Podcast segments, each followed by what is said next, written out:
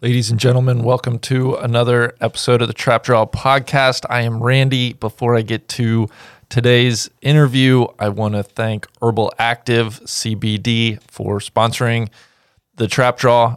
Urbal Activ is a high performance brand of CBD infused products specifically developed for those striving to live an active and healthy lifestyle.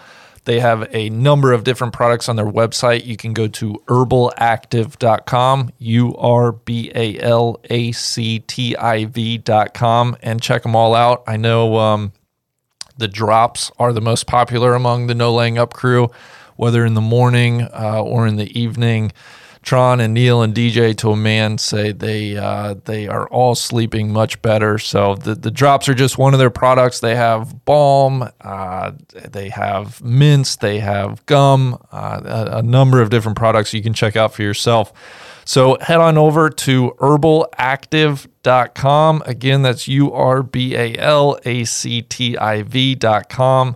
And be sure to use the promo code TRAPDRAW20 at checkout to receive 20% off your order. That's TRAPDRAW20 at checkout. Uh, Urbal Activ is a great partner for us, and we thank them very much for their sponsorship. Now, on uh, to today's guest.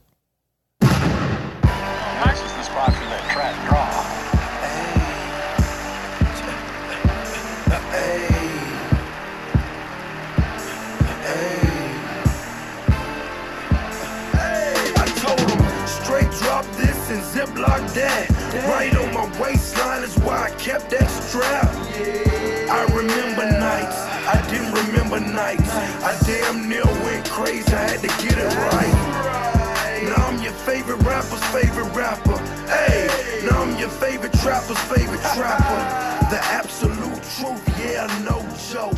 Who me? I emerged from the crack. Oh, ah, Mr. Jeezy, thank you. I have a, a really excellent interview today. My guest is Lakareber Abe. She is a professional golfer currently on the Symetra Tour. She turned pro in 2018 upon finishing a, sterling amateur career at the University of Alabama. Uh, she was a four year letter winner. She was on the SEC All Freshman team. She made multiple All SEC teams throughout her career. Uh, she's actually the school record holder for lowest round in women's golf uh, history at Alabama, which I'll ask her about. She fired a 63.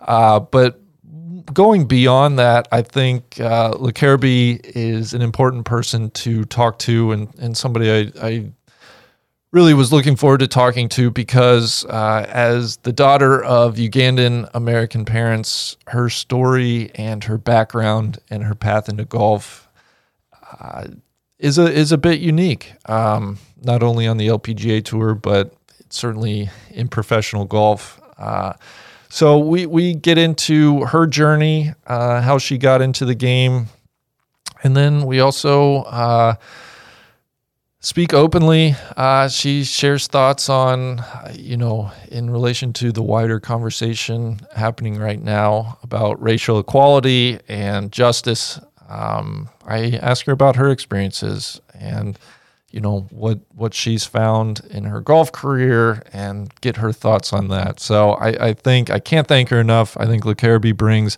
obviously a perspective that we at No Laying Up just don't possess, right? Um, and I think it is vital and will continue to be vital that you know we elevate and use our platform to share stories uh, such as Lakareber. So, um, without further ado, I will get out of the way, and I hope you enjoy my conversation with Lakareber Abe. Uh, so glad to have you. How are, how are you doing today? I'm good. Thanks for having me. I'm really excited to get the chance to speak with you. Um, I've been a big fan, I guess, of No Laying Up, especially over the past couple months since I've had time to really listen to podcasts. So I'm excited. Well, thank you so much. Um, l- let me start there. What what what have these last couple months been like for you? I know, um, just speaking to some other folks in the golf world, uh, it, it must be pretty strange. I, I'm trying to imagine. Have you ever gone this long without playing competitively? Uh, I have I have not. I guess not for not really cause on my part. No. So I've had like injuries and stuff, I've kind of had to step away. But just not being able to play, and it's been everybody not being able to play. No. What's what's your practice schedule been like? Uh, how did how did you approach this uh, involuntary layoff? Um, when we first got the news, I kind of just took a break. I mean, it was it's really hard. I think sometimes to practice at a, at a certain level if you don't have anything to look forward to. So it's been very weird because I feel like even in the off season you're working towards starting the season, whereas like this, it was like working towards you didn't know when you were going to start. Um, so it's been different. I haven't, I didn't practice as much even going back, and then the last probably month I've gotten back into like going to the golf course and really trying to practice more and kind of get going. Yeah. Uh, for for folks that and the, for folks that might not have seen you play, um, and, and if if the name does sound familiar, I do want to say, and, and I want to get into it in more detail, but um, you were part of the University of Alabama team that competed at the NCAA Women's Golf Championships, and so um, I watching the NCAA Championships uh, each year on on Golf Channel is no joke among my maybe top three, four golf events each year, um, and you know the the year you guys battled against Arizona in the team finals was unbelievable. Um, some of the most dramatic, riveting uh, golf that really was on television that year and, and that anybody could ask for. So, um, uh, if if people are trying to you know where you know where where have I seen you play before? I think hopefully hopefully uh, that's where people have seen you. But right now you're on the Symetra tour just to give a sense, I, would love to hear in your words, like just describe your game. You know, what what are the strengths of your golf game, and also, you know, what what are things that you're working on, or or you think that uh, need most improved right now in your golf game. Um, I think my irons um, wedges are pretty strong. Those are definitely what I would consider the strongest part. My driver and my putting have improved a lot, I think, over the past two, three years. Um, and then just, I guess, like everybody else, I'm always trying to just get sharper around the greens. Um, especially after turning pro, I felt like every week it's a different grass. So around the greens, one week we might have a ton of rough, the next week it might be a lot of green and things like that. So I've focused a lot on just sharpening up my shots and being better at deciding what shots to play around the green. Um, you correct me if I'm wrong, but you got one start. Was there one Symetra Tour event this year prior to going into the COVID shutdown? Is that correct? Yes. Okay. And if I'm not mistaken, you finished tied for third in that event, which I believe is your best finish to date on the Symetra Tour. Mm-hmm. How, I imagine that's pretty frustrating, right? Coming off, uh, you know, a great start to the season, your your best finish. Um, did, was there any like, oh man, really? Like, uh, we really have to shut it down right now? H- how did you fight that? You know, I imagine there was a lot of frustration. Um, uh, just having to, uh, you know, take this long layoff on the heels of what was a, a fantastic start to 2020 for you. Yeah, I think definitely there was a little bit just because I felt like my game was in a good place. And then obviously starting well, which was a goal just to start the season well and continue that momentum. But mm, I guess now I'm trying to look at it as at least I started well, so I have a good standing point when we do get started again. And um, I've had one good tournament under my belt, so obviously that helps with confidence and stuff. So I'm trying to look at it more as glass half full glass half empty, and just be happy that I did get one good tournament under my belt. Felt good to play good, and then we'll go from there. Yeah, yeah. Um, well, if you don't mind, I would love to kind of go all the way back to the start and hear about how you got into golf and and your journey you know, finding the game of golf and, you know, obviously from beginner uh, up until today a, a professional golfer. Um, uh, do you mind? I, I, guess my first question for you: uh, how, how what was your introduction to the game of golf? Um, so my dad played a lot when we were younger, and I guess he would go to the course, but we had no like. I have an older sister, um, and an older brother, but it was mainly my older sister and I who would go, and we just had no interest really in playing golf. We would just kind of go, and it would just be the time where my dad had to quote unquote take care of us. Um, and then I don't know, maybe when I was nine and my sister was eleven, my dad, for whatever reason, decided to take my sister to the first tee, and I did not go with them. And I think I just always wanted to do what my sister was doing. So I was just like, oh, I want to go with them. I want to go with them whenever they would go. So maybe three, four weeks later, they finally let me go. Um, and that's how we got introduced. So we just, or that's when we started playing, I guess. We would just go play um, at the first tee. We would do the classes. Um, the chapter of the first tee I we were going to was First Tee FM Park, um, which I think now is part of Greater Houston and they would have competitions like every once a month, every weekend, something like that, every two weekends. Um, so it's kind of where we first got like our taste of competitive golf, but also just really playing in general. Um, so that's how we got, or I, yeah, I guess that's how we got started um, into it were you into a lot of sports at that time? Were, were you pretty athletically minded and, and oriented? Um, yeah, for the most part. So I did um, tennis. We were playing competitive tennis, and then I know I don't know. I think most people don't consider it as a sport. We were doing competitive dance as well. I think I did that for almost eight years, seven, eight years, and then tennis about the same amount of time and then we started playing golf. What do you think it was about golf that that really um, grabbed hold of you? Um, I think so. For me, tennis, I never liked running. Um, so like to get there and then warm up, run, and then run around the court, and yeah. then cool down, run. I was like, this isn't. I don't think this is for me. and then um, one time we like I don't know if you know the like lobster machines that shoot the balls at you. Yeah, yeah. And we rented one, and it's just like the middle of the summer in Texas, and I just remember being out there, and like at that point, I just knew I was like, this is not anything that I want to continue. I'm not enjoying this. My feet are burning. And so at that point, I was just like, even though I like tennis, it's not something that I can just really put a ton of time and effort into because this is not fun for me. And then I think that was like when I was like 11 or 12. And then dance is just, it's so subjective.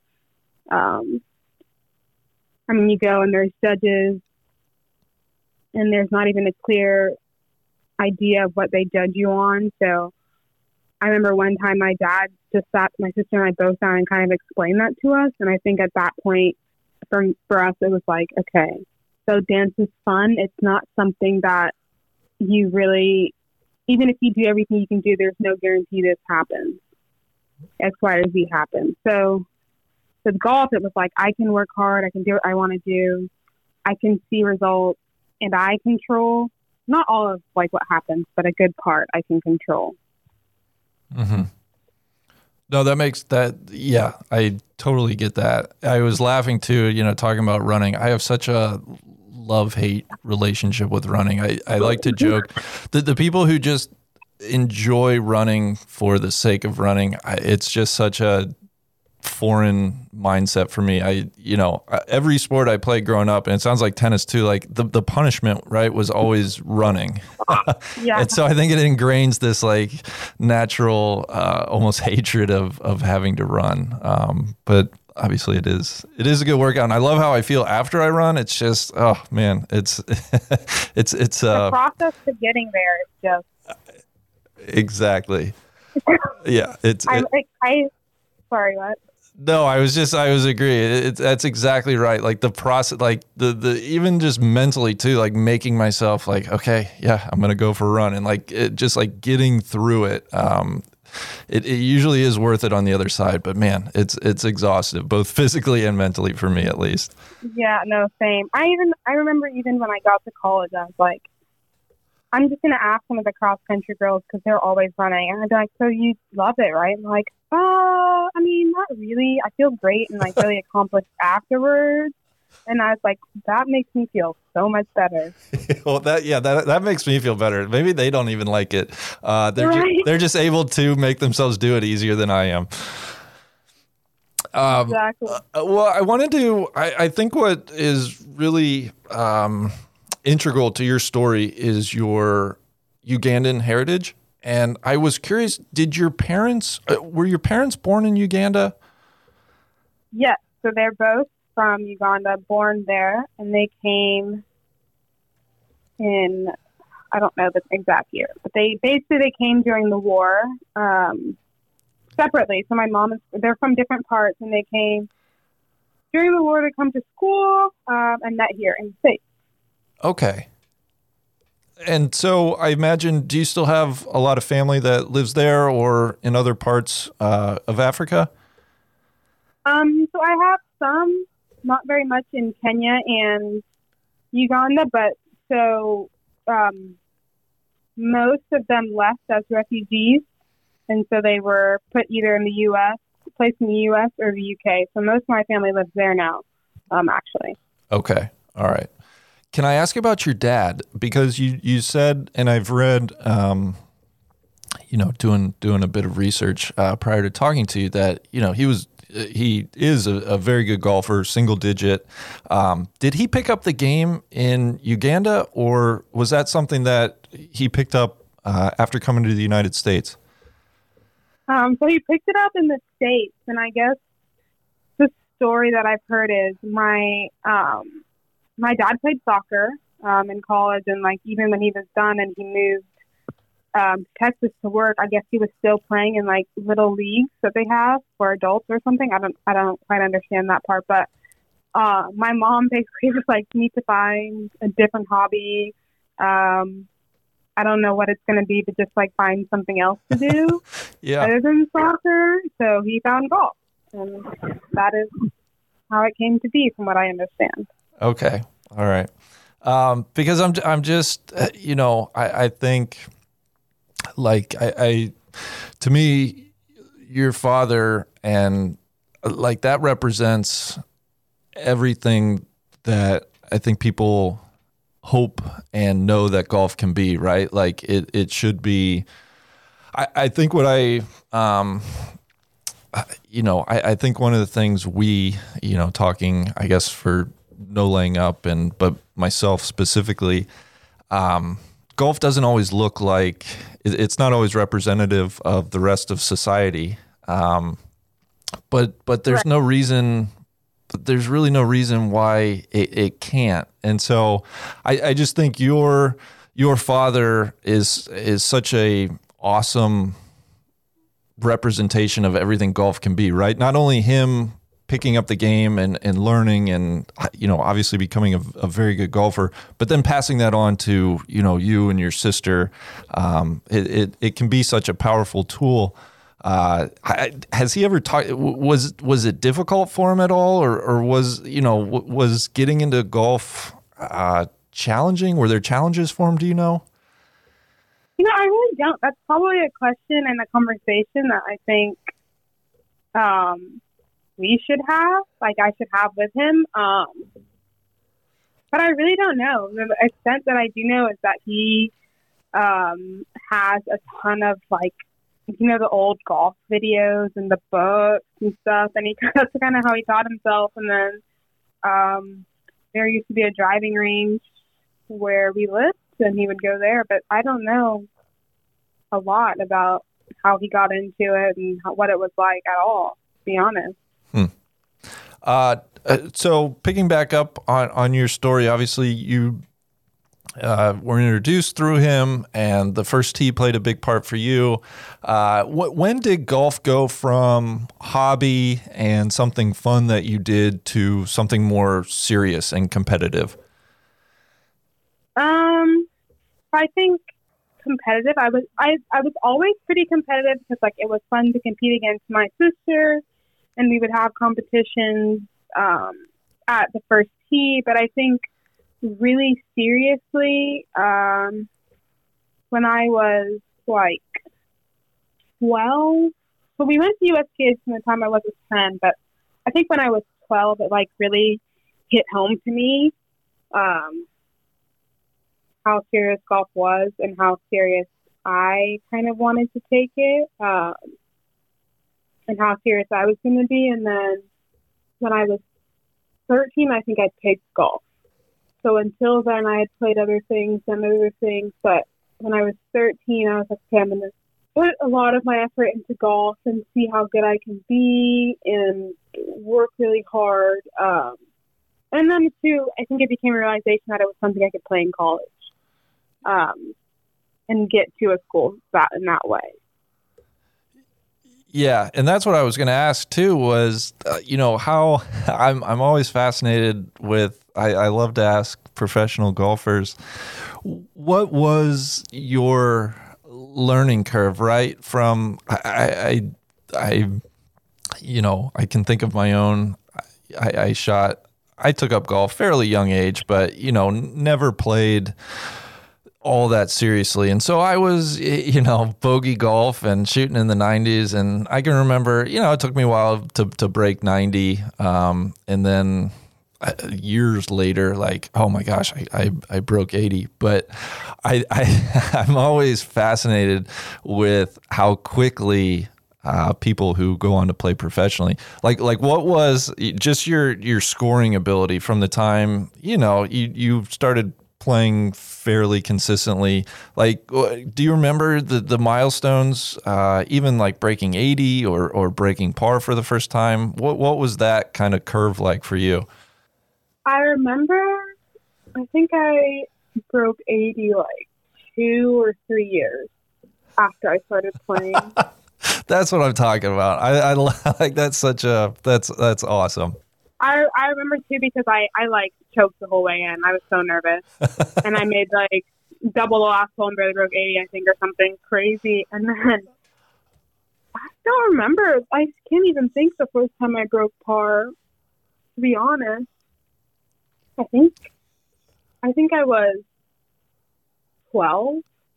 I think we were playing U.S. Kids. Okay. Um, and I think that's the first time.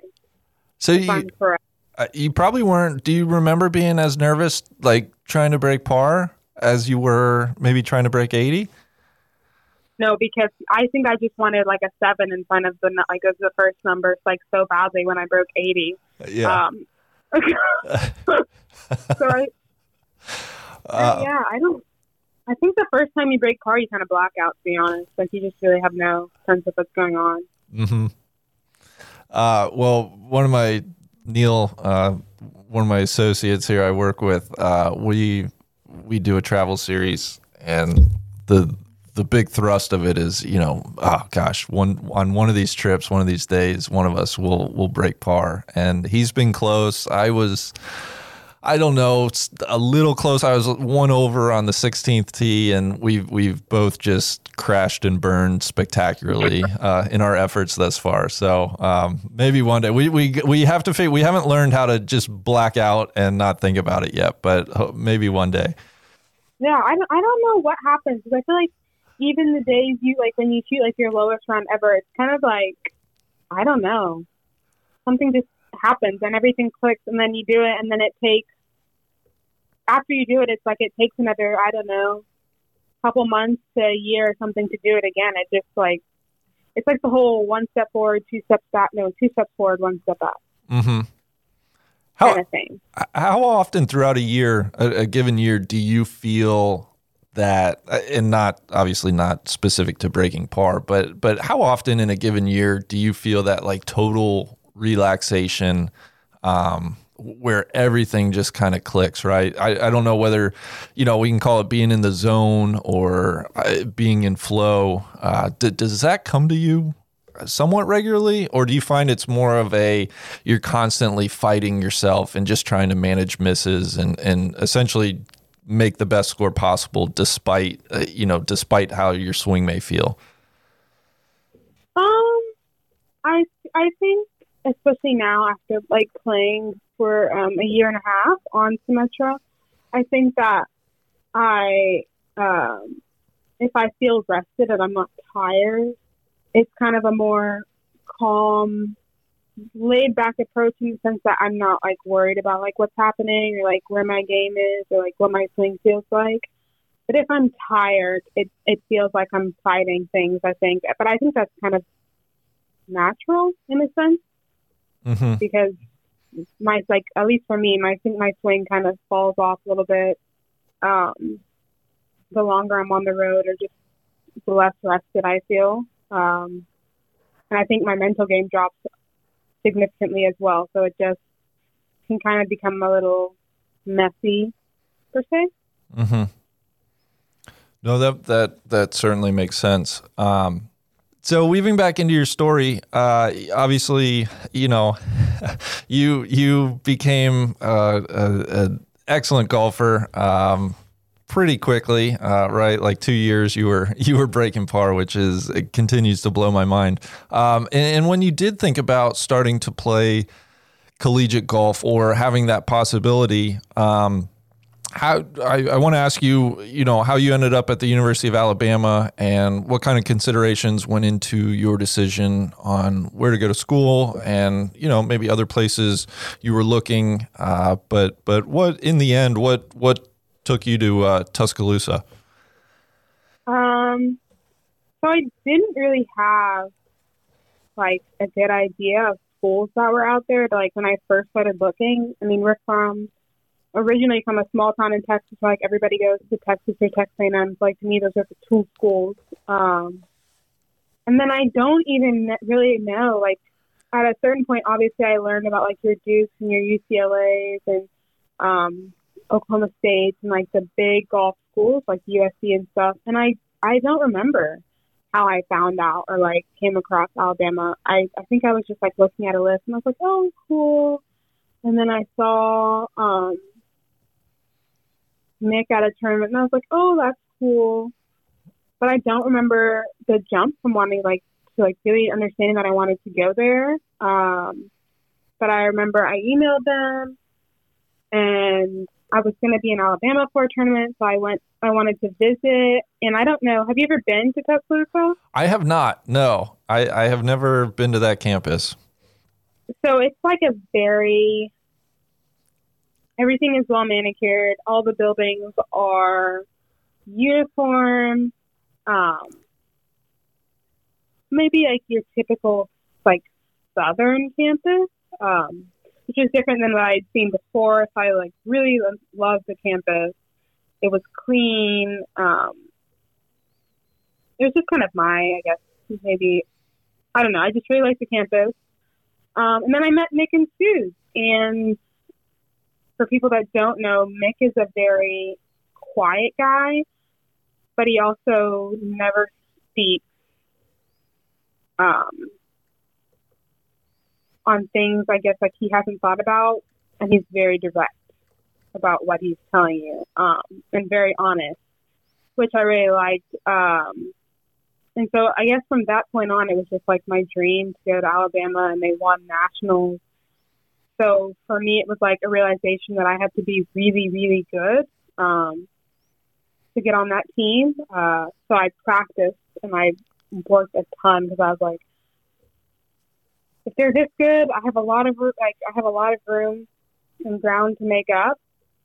So I did everything I could. I felt like to at least have the chance to go there. Um, and then I got lucky enough and they offered me a scholarship. But I mean, it was mainly I had my sister who was two years older, so she would hear. She was in school before I decided, and she would hear like stories about coaches and like give me advice on where she thought would be a good place to land, and she never heard anything bad about Mic or Sue. Um, and I think too the thing I said about Mic being really honest.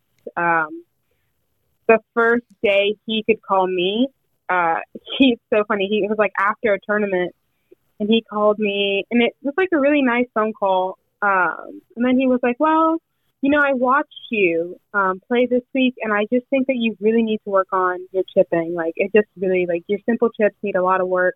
I watched you, like, spin one over the green. He's like, that's unacceptable.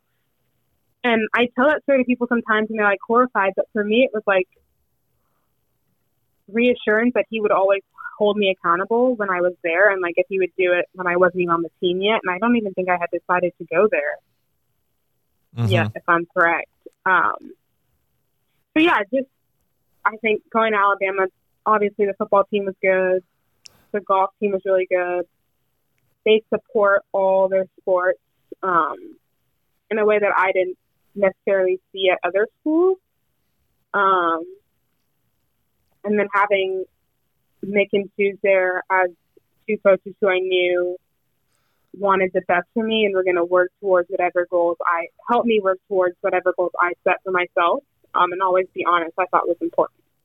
was it hard to not hard maybe isn't the right word but um I, I have to think w- was your sister on the the Texas women's golf team I, I was was that a possibility or maybe they you know maybe they didn't have scholarships and and weren't recruiting you but did you ever have thought to join her and you know be together at at UT Um, I think it was like a passing thought. Um, but I also one didn't love Austin and like the course was far, um, farther than I wanted to be. And I was like, we've I'm only two years younger, so we've been in the same space um, our whole life. So I thought it was important that both of us kind of get space to grow ourselves and do our own thing. And I felt as a little sister, I could respect that and like not have to make her make that decision for me, if that makes sense. Absolutely. Yeah. I, I I think that's not the the easier decision, but certainly speaks to a, a maturity and you know wisdom that at, at that age I don't think a lot of people probably possess that that perspective.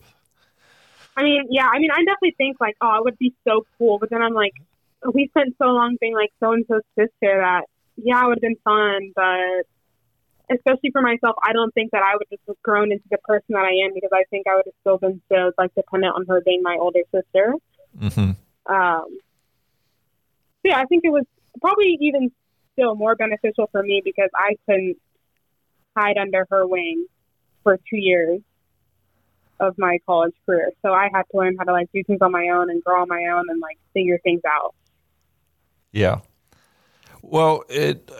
How, was that transition into college? Because just from you know a, a, a results standpoint, um, you know, you made the SEC All Freshman team. Uh, was it was it a difficult? I, I'm you know of, of course it's it's an adjustment, but did you find it to be a difficult adjustment going from you know high school into college, and then on top of that everything with golf and practice, and uh, what was that um, adjustment like for you? So I had actually gone. Um, I what's it called? I was a commuter, so I didn't necessarily live um, at the golf academy, but I went to golf academy in Dallas for um, three years um, and did online school. So being away from home wasn't tough. The golf was golf, um, but I always joke. Um, the first semester of freshman year was so easy because I only really knew my roommates and like my teammates. So I was just making friends. I didn't really have friends. Um, so I was like pretty on schedule with everything. Never really did anything. And just kind of like because golf starts, I think in September, I think we played our first event. I didn't really have time to do anything. And then you have your month and a half of off season um, in the fall, and I made friends, and then it was like. Then I think the spring semester, just time management became harder because I had friends now, and I had like access to other opportunities, um, other things I wanted to do. So I think the first semester was definitely easier than the second. If that makes sense. Just Yeah. No, that totally makes sense. Yeah, the, I the uh, my I'm just thinking back to my own experience. Uh, my second semester, my freshman year, was so much worse than my just from a GPA standpoint was was so much worse than my first semester, and I think for for a lot of those reasons that that you mentioned. Um, well, you you enjoyed uh, a really excellent, uh, I mean, sterling career throughout your your four years at at Alabama. Um, you know, all SEC teams. Uh, I are you still the school record holder for low round? You shot a sixty three. Is do you know is that still the school record? I don't know, actually. I, I didn't know if you I didn't know if you you know protected that one fiercely or not. Um, I know that it's there, but I really, I, we had so many girls come through, like when I was there, and then they were still there when I left. I really have no idea. No, that's I don't think so. I don't think anybody shot ten under, so I, I think it's fine. But I, I I one day dream to be as nonchalant about you know school records or, or course records as as you can be. Um, I'm I'm teasing you a little bit.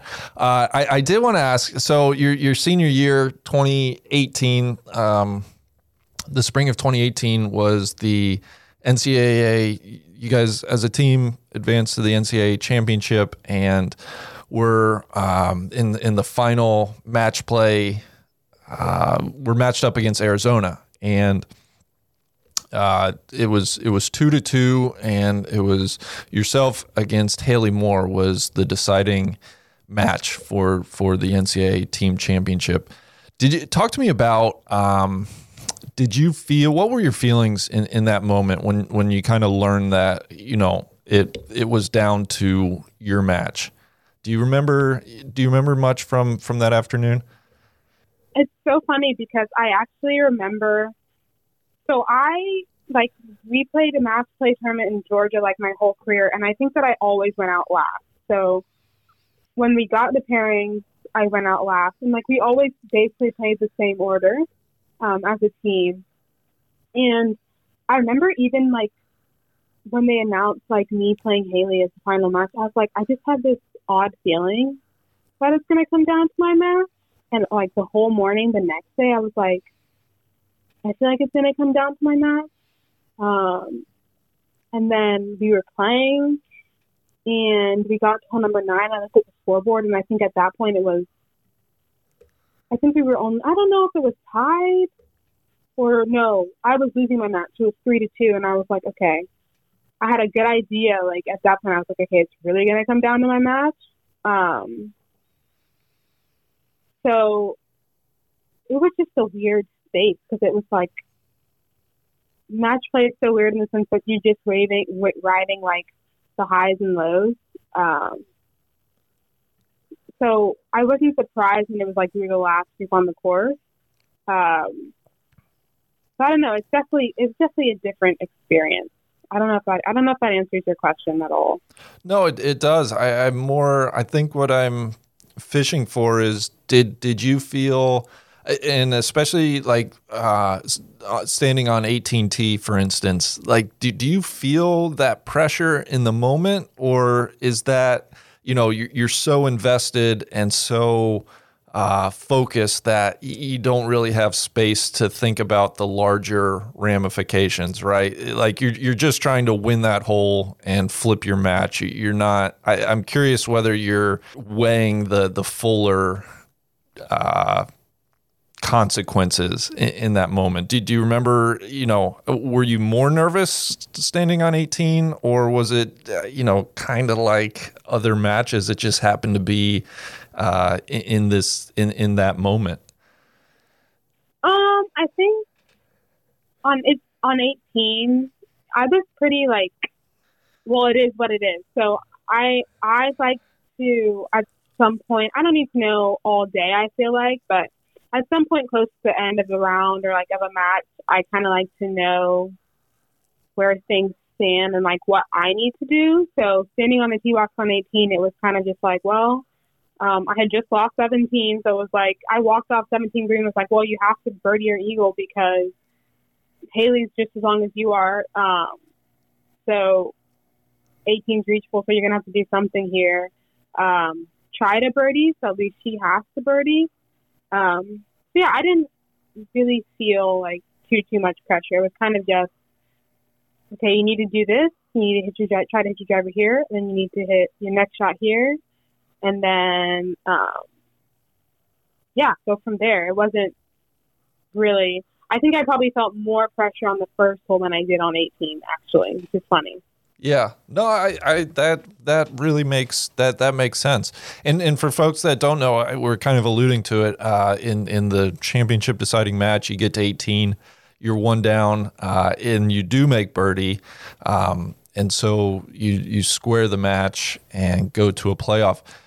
Um, I think what was as, as just a impartial viewer, right? As someone such as myself, what what I really enjoyed about uh, that moment that you and Haley provided was it, it, was good golf, right? Like I, I think, and, and I, I, guess this is a question for you. Um, you know, you guys both had birdie putts on on the first playoff hole. Um, you did not make yours; she made yours, no. but uh, or she made hers. Uh, but it's not. I, I I have to imagine you don't feel like you lost as much as maybe you know she just she won it. Is, is that is that somewhat accurate?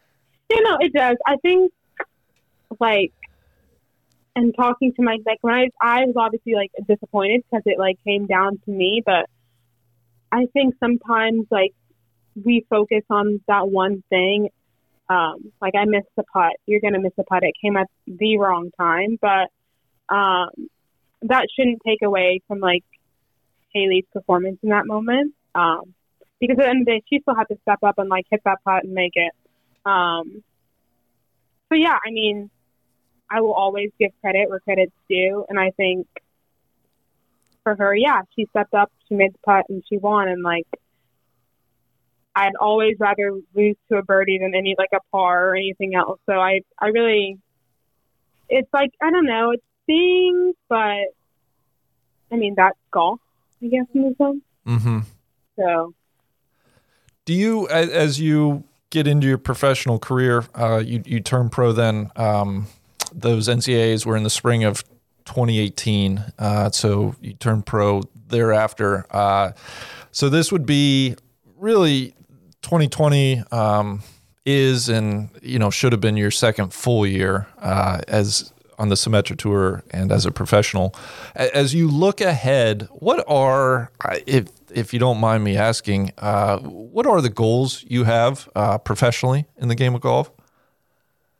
Um, so I guess at the beginning of this year, um, I just had set like goals for the season, and one of them obviously was to um, get my card. Um, I don't know how that. We'll see how like everything kind of shakes out, and like what happens, and like if everything falls into place where there's even a chance that I get status. Um, so obviously that's still a goal. But I this year I had made a lot of goals just to be more intentional, like when I'm practicing and on the golf course. So um, doing a better job of practicing with a goal in mind or with what I'm working on. So if I'm doing a drill, really understanding why I'm doing it, um, where I need to be in my golf swing to get like to do certain things, um, and just to like be more aware of where I want my golf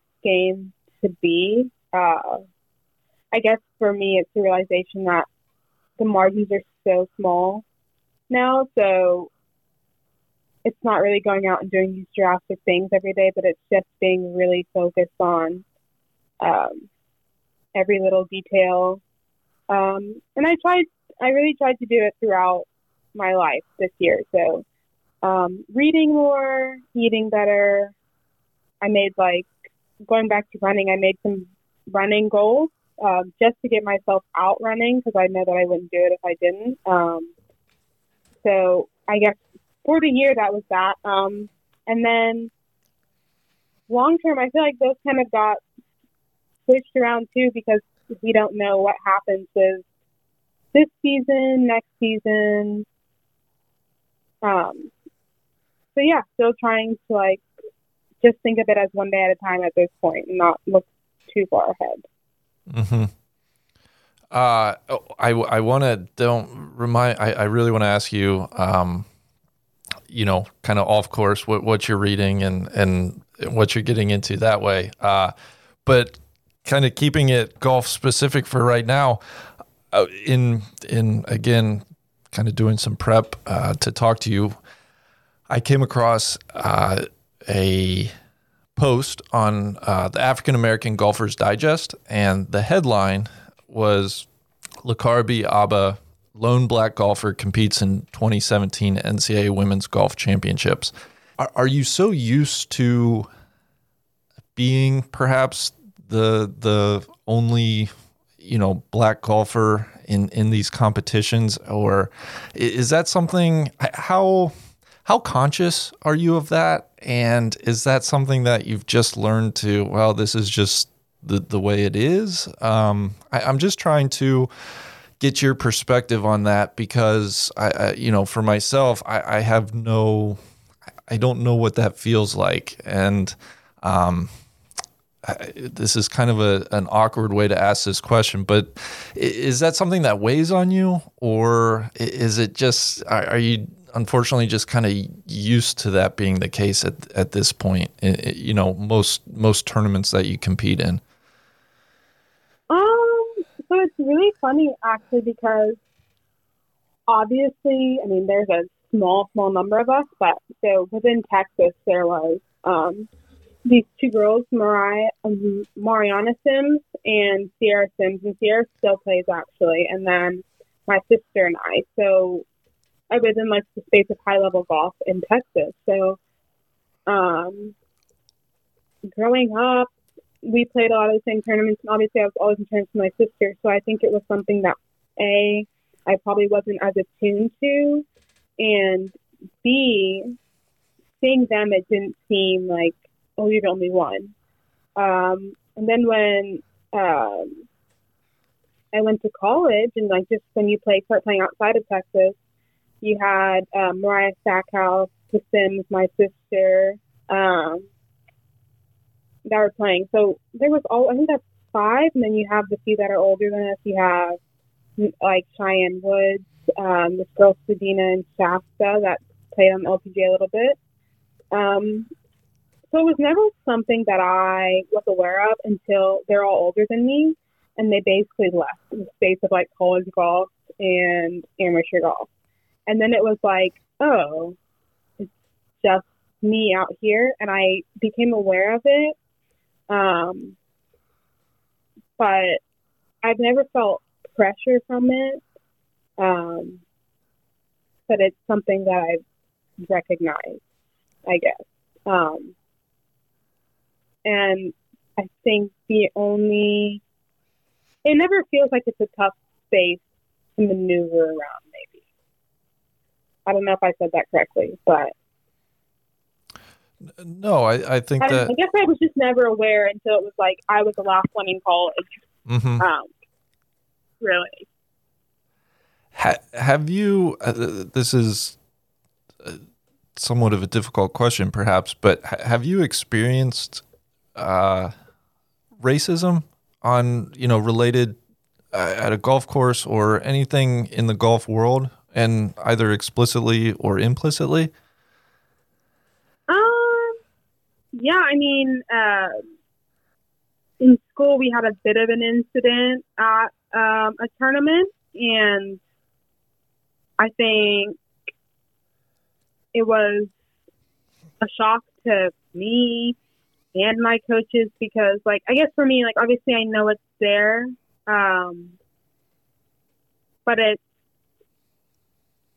always shocking when people are bold, pretty bold about it, or just like unapologetic about it. Um, and then I think for my coaches, it was just shocking that it maybe still happens or that it would happen. Um, especially in a space where you feel like people should know better.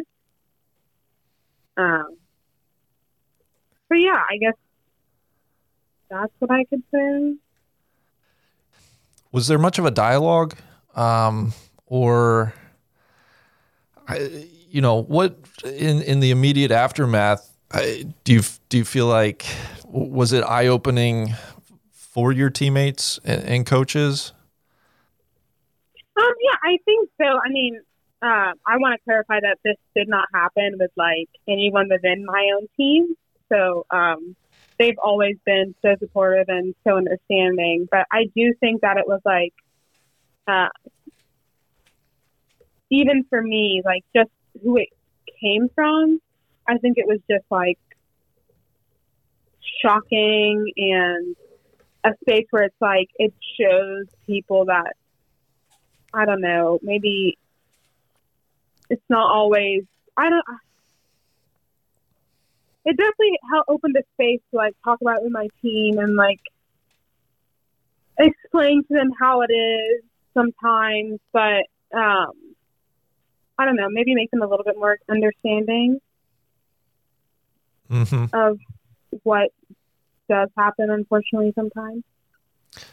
And I think um just you know again speaking for myself primarily uh, but also you know the the rest of the no laying up guys uh, we're aware on some level that yes you know racism exists in this country. But um, I, I, think like a lot of people the last couple weeks have opened up a space to learn and um, try to understand. It's not like that that thought or or that understanding that yes, racism is, racism exists, um, inequality exists. It's it's not a theoretical statement. It's it's more of a you know this is this is real life. This is prevalent. Yeah. Um, I, I think that's what's been really beneficial for us. Um, and so my my question, and I'm not, it's it's it's an unfair question in the sense that, you know, certainly you you don't you're not expected to have the answer, uh, but I am curious your thoughts. Uh, I, you know, we've we've spent a, a good deal of time thinking about my, my question will be twofold. You know, a, a, company like ours, and you know, we're we're in the golf world, right? So that so that's primarily where our platform is, and and where we can make a difference as a company. Um, we're just struggling with this feeling of well, how can we, right? How how can we help? What what are I, I think I think understanding and acknowledging are vital but then it has to w- without correlating into action uh, you know it I, I, think it ultimately um, any efforts will come up short without action so I, my my long-winded question is what would you say to a company like us um, how can we help how can we be part of this conversation how, how can we take action um, to to make you know, not only the golf world uh, better, more diverse, more understanding. Uh, but then, you know, folks listening, I'm sure they're everybody's feeling that like, oh my gosh, like what what can I do? So I think to kind of like start off this conversation, it's been really interesting to have this like dialogue with just anybody really, and especially with um, a lot of my other like um, Black or African American uh, counterparts, especially the ones that play, um, and my friends and stuff, because it's for whatever reason, it's only it felt like this is the first time where it hasn't felt so for lack of a better term, political to bring up these issues. Like people are just looking at them as just like this is just an issue, not this is one way or another. Um, so it's been an easier space to talk about it and bring it up. Um, from there, it's been, I think, when anyone is trying to figure out how to how to solve the problem or like how to help solve a problem, I think um, one of the big things is having people from any I feel like think anyone like on available to like tell their story. So I think like you guys having me on the show and I hope that you continue to have guests that have um really stories from any walk of life that kind of open people's eyes to different circumstances within this country and um, help people help to educate people. So I think when you think of why George Floyd and like this death has really um, helped change the narrative in this country, I think one, uh, it's a bit of a perfect storm because people have. I've been joking around with my, with my mom like, oh, people have a lot of time. Like before the George Floyd thing happened, I'm just like, you know, people are doing things and they're getting in trouble for them instantly because people just have time. They're on their phones. They're sitting at home. They're watching more news probably because they want to know about the pandemic or the economy. Since people are just taking in information, I think, at a higher rate than before. Um, and so when the George Floyd video did come out, I don't think anyone's ever, definitely, I don't think they've had the time to sit down and watch a video go on for nine minutes and watch someone um, sadly pass away in under those circumstances. Um, so I think it really like it shocks you because I no one ever really sees anything like that happen to a human being in their lifetime. Um, it's in the same way when I uh, I don't know how much you know about the Ahmaud Arbery case. When I was talking to my mom and I was like, you know, I don't think that most people have ever seen someone just gunned down in the street like that. Um, these are scenes that we are not normalized to seeing, um, especially in the way that they've been broadcasted. So I think um, it's been a bit of a perfect storm, but now that people understand, I think the next thing that you have to do is um, be open to educating yourself, asking questions, learning, and then keeping yourself and the people around you accountable for um, to move, like to help fix these issues. So now I think people are aware, um, and I think the big question is, okay, how do we change? Um, how do we make a change in this space? And whether it be using your voice, helping other people hear other people's voices and raising up other people's voices, whether it be um, I don't know. I mean, I, I think donating, signing petition, petitions, making phone calls, um, whatever your outlet is that you feel comfortable with trying to help the cause, I think as long as you're continuing to educate yourself, educate the people around you, I think is the right step mm. forward. Yeah. I, I, um, and I think the the big thing I think it starts with right having personal standards and being willing and able to hold yourself to standards and those closest to you. In my opinion, a, a vital first step. Um, one of the things, you know, as I'm sure you've been reading and listening and and and uh, you know, so in tune to the conversation. Uh, one, one of the things that really struck me, uh, just some some simple advice, right? And, and I say this as a 36 year old white male, uh, thinking about okay, what what can I do in my life? And and this person's advice was was very simple, right? Uh, you, you you know uh, develop a relationship with somebody outside of your socioeconomic um, standing, right? Uh, right. And I, I, think for me, it, it, can be as as simple as maybe you know maybe you go to a different church. Maybe you try a new restaurant. Um, i posted on twitter one thing i've been trying to do is you know re- read a book outside your comfort zone right? You know seek out a, an author with a voice that you might not otherwise get to. And, and i think through that process those because it feels I, I, think and I loved how you said it's like it, this this shouldn't be a, a, partisan issue right? Like simple f- equal treatment uh, is, is, so fundamental.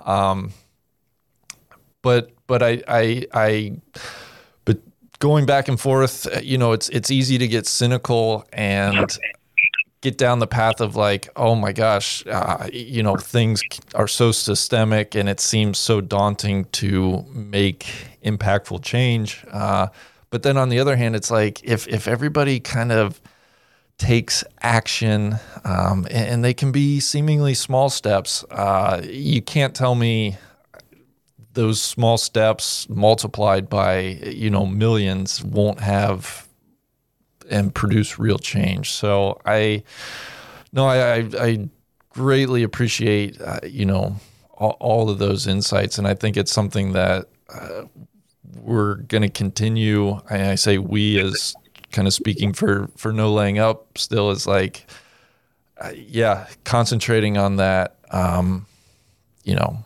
words without action are, are very hollow. So, so you know, th- thinking about how how we can, what we can do, and and how we can do it, um, you know, going forward.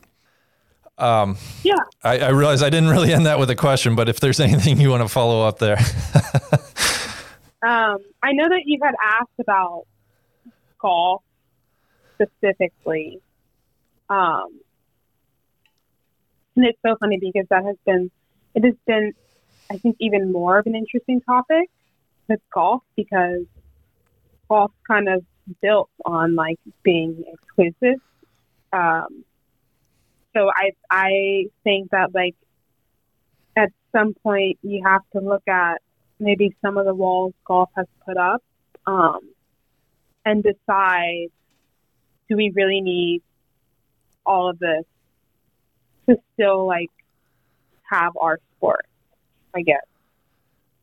I I, that's exactly right. I, I think, um, and golf is so right. It, you can't paint golf with a broad brush, except that, and certainly here in the United States, it, it has a very deserved reputation for being exclusive. Um, I think the the country club model um, plays a big role in that. Uh, I, I, think one of the things I've learned and and that's given me a, a ton of hope is you know we do a, a somewhat it's it's somewhat silly, but it's it's become our most like heartfelt and earnest series. And in another sense, is is this strapped series where you know it, it started out just picking a city that we would never otherwise think to go to and playing three rounds of public golf. And I will say, I am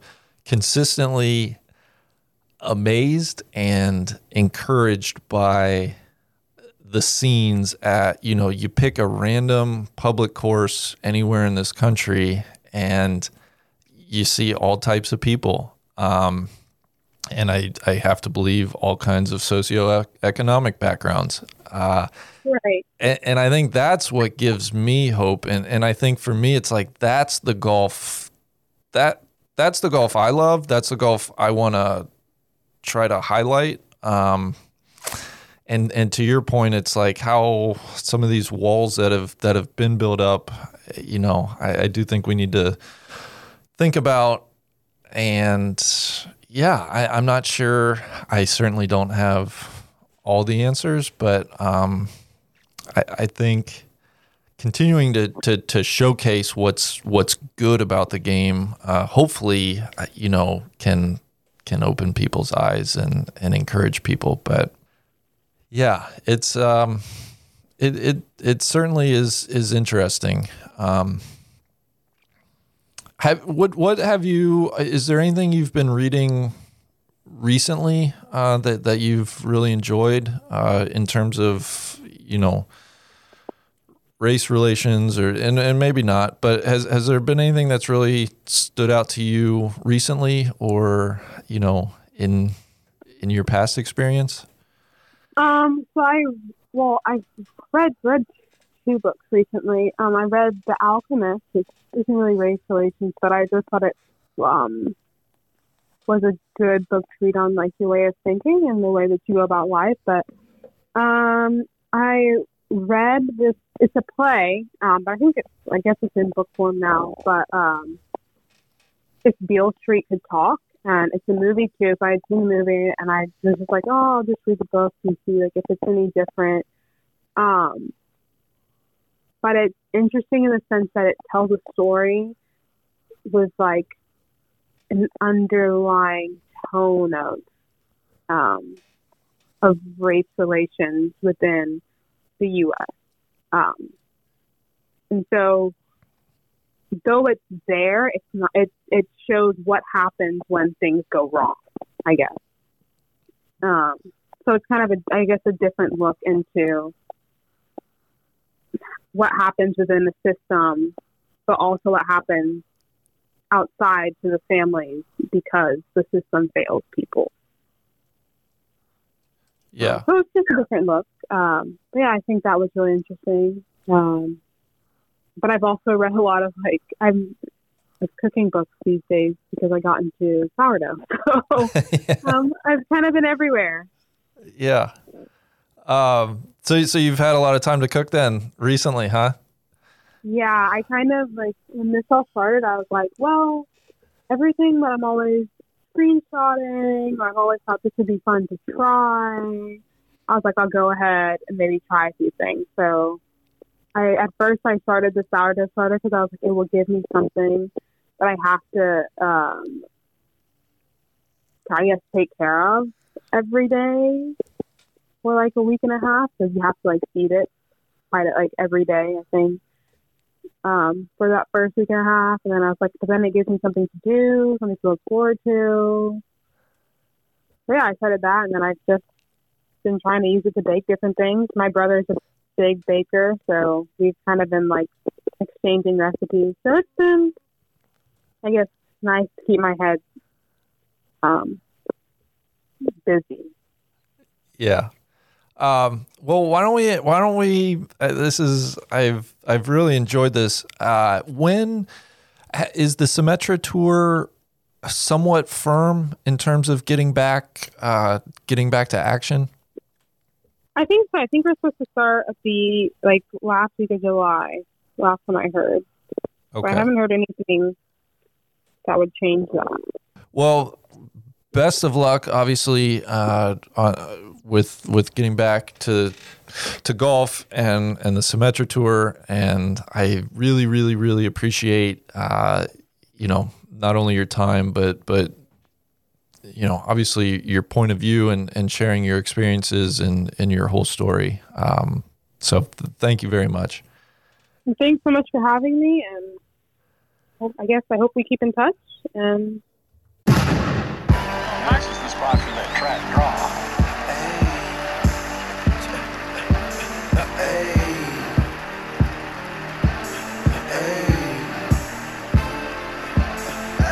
I told him straight drop this and ziplock that. Right on my waistline is why I kept that strap. I remember nights, I didn't remember nights. I damn near went crazy, I had to get it right favorite rapper's favorite rapper. Hey, now I'm your favorite trapper's favorite trapper. The absolute truth, yeah, no joke. Who me? I'm